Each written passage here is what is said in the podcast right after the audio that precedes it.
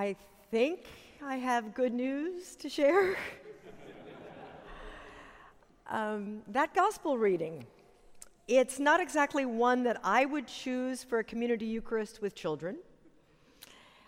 It's not the one I would choose for the beginning of the new academic year when we are still finding our way. We are already sensitive to whether we fit and whether we belong, whether we're worthy, whether we are enough. Not so much. For many are called, but few are chosen. Is that the mission statement for your commission on ministry, maybe? um, is it even worse? Is it used to justify clericalism? You know, for that ontological change that sets ordained people apart from me? I don't think so, and I trust not. The Gospel of Matthew, among all of the Gospels, is very distinctive. His voice is often severe, his voice is often commanding. Cheap grace has no place in his words. He often disturbs at least my and maybe your theological comfort. His God is certainly not tame or domesticated.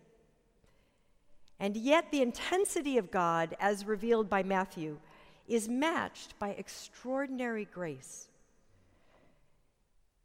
In the volume of judgment, we can easily overlook the fact that gentleness is very present. It sustains the rigorous discipleship that he describes. Matthew's Jesus is also Emmanuel, God with us. God is present whenever God's followers are there. So, what can we learn from such extremes? Today's particular double parable directed to the chief priests and the elders of Jerusalem, is classic Matthew. It begins well enough. You know, the kingdom of God is like, right? We get ready. Um, a king, we know what that looks like, putting on a wedding banquet. Woo, party! For his son. You know, he's going to spend a lot of money. King, son, legacy.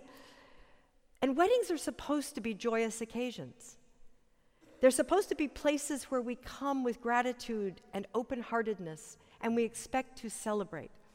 And especially in an oft food scarce world, which that part of the world would have been, receiving an invitation to the king's son's wedding banquet would have been an enormous privilege, an honor, a very, very rare occasion. So, the metaphor of a feast or a banquet is incredibly important in Scripture. It demonstrates God's abundance, God's goodness, God's generosity. In fact, Isaiah points toward Revelation when he says, Heaven is a feast at the end of time on the mountain of the Lord. But sometimes things, even feasts, go very wrong. Many of us have probably been to weddings that were not that comfortable. But to have such generosity dismissed, rejected, maligned by the guests. What starts out to be a celebration very quickly dissolves into a parable of disobedience and divine retribution. And the violence escalates. Why does it have to be so extreme? Something more must be going on. After receiving their save the date card, these guests this, receive yet another generous invitation they even get a second chance. They get the second chance where the menu is spelled out, the program is laid out. The guests yet systematically reject that grace. Their rude turns ugly, the ugly turns violent, and it seems that grace is ephemeral. Is it unconditional? Or is it no longer grace when the intended recipient is unable to receive it. For a moment, to the reader, it seems like the magnitude of God's grace is extravagant. God does not give up. The king has been rejected, the king has been mocked, the king's slaves have been killed. He sends yet more slaves to go back out into the field. He's just not going to give up this idea of hosting a banquet for his son. Hooray, I think there's going to be a happy ending. We're going to see the abundance of God. We're going to see the rich and the poor, the old and the young, the lame and the not. We're going to see the people who have different capacities all feasting together because all of them are now invited. People have come from the margins, or so it seems, until the king arrives and sees one poor schmuck showing up in improper dress. He chastises him and he throws him out into the furnace.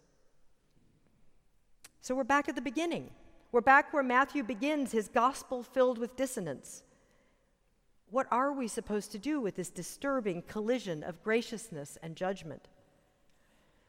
Let's put ourselves maybe more fully into the story. As one biblical commentator, Greg Carey, reminded me, to put on the wedding robe provided by the king is to take on the garments of Christ. When we come to the wedding feast, we are clothed like everyone else in mercy. But if we refuse the mercy by instead relying on our own works, our own accomplishments, our own self satisfaction, we stand in judgment. Matthew is focused on the issue of worthiness, the worthiness of the guests.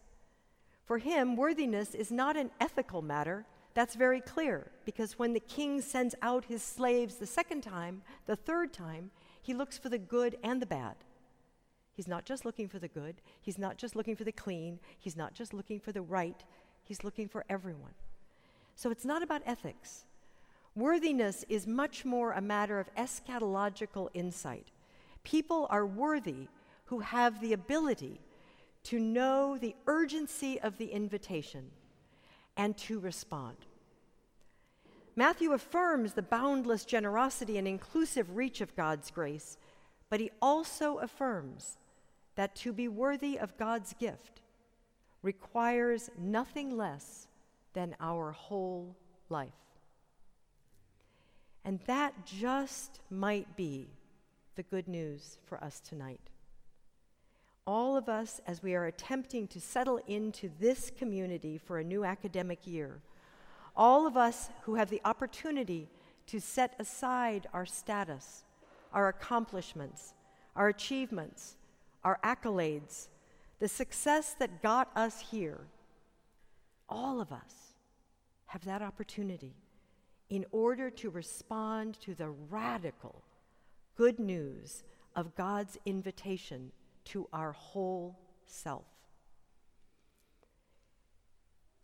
And by grace, the words of Psalm 139 that we also read remind us that our whole selves are worthy.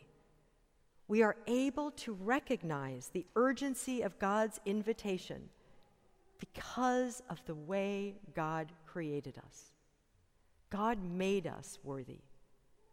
We can claim that right for it was God who formed our inward parts, God who knit each of us together in our mother's wombs.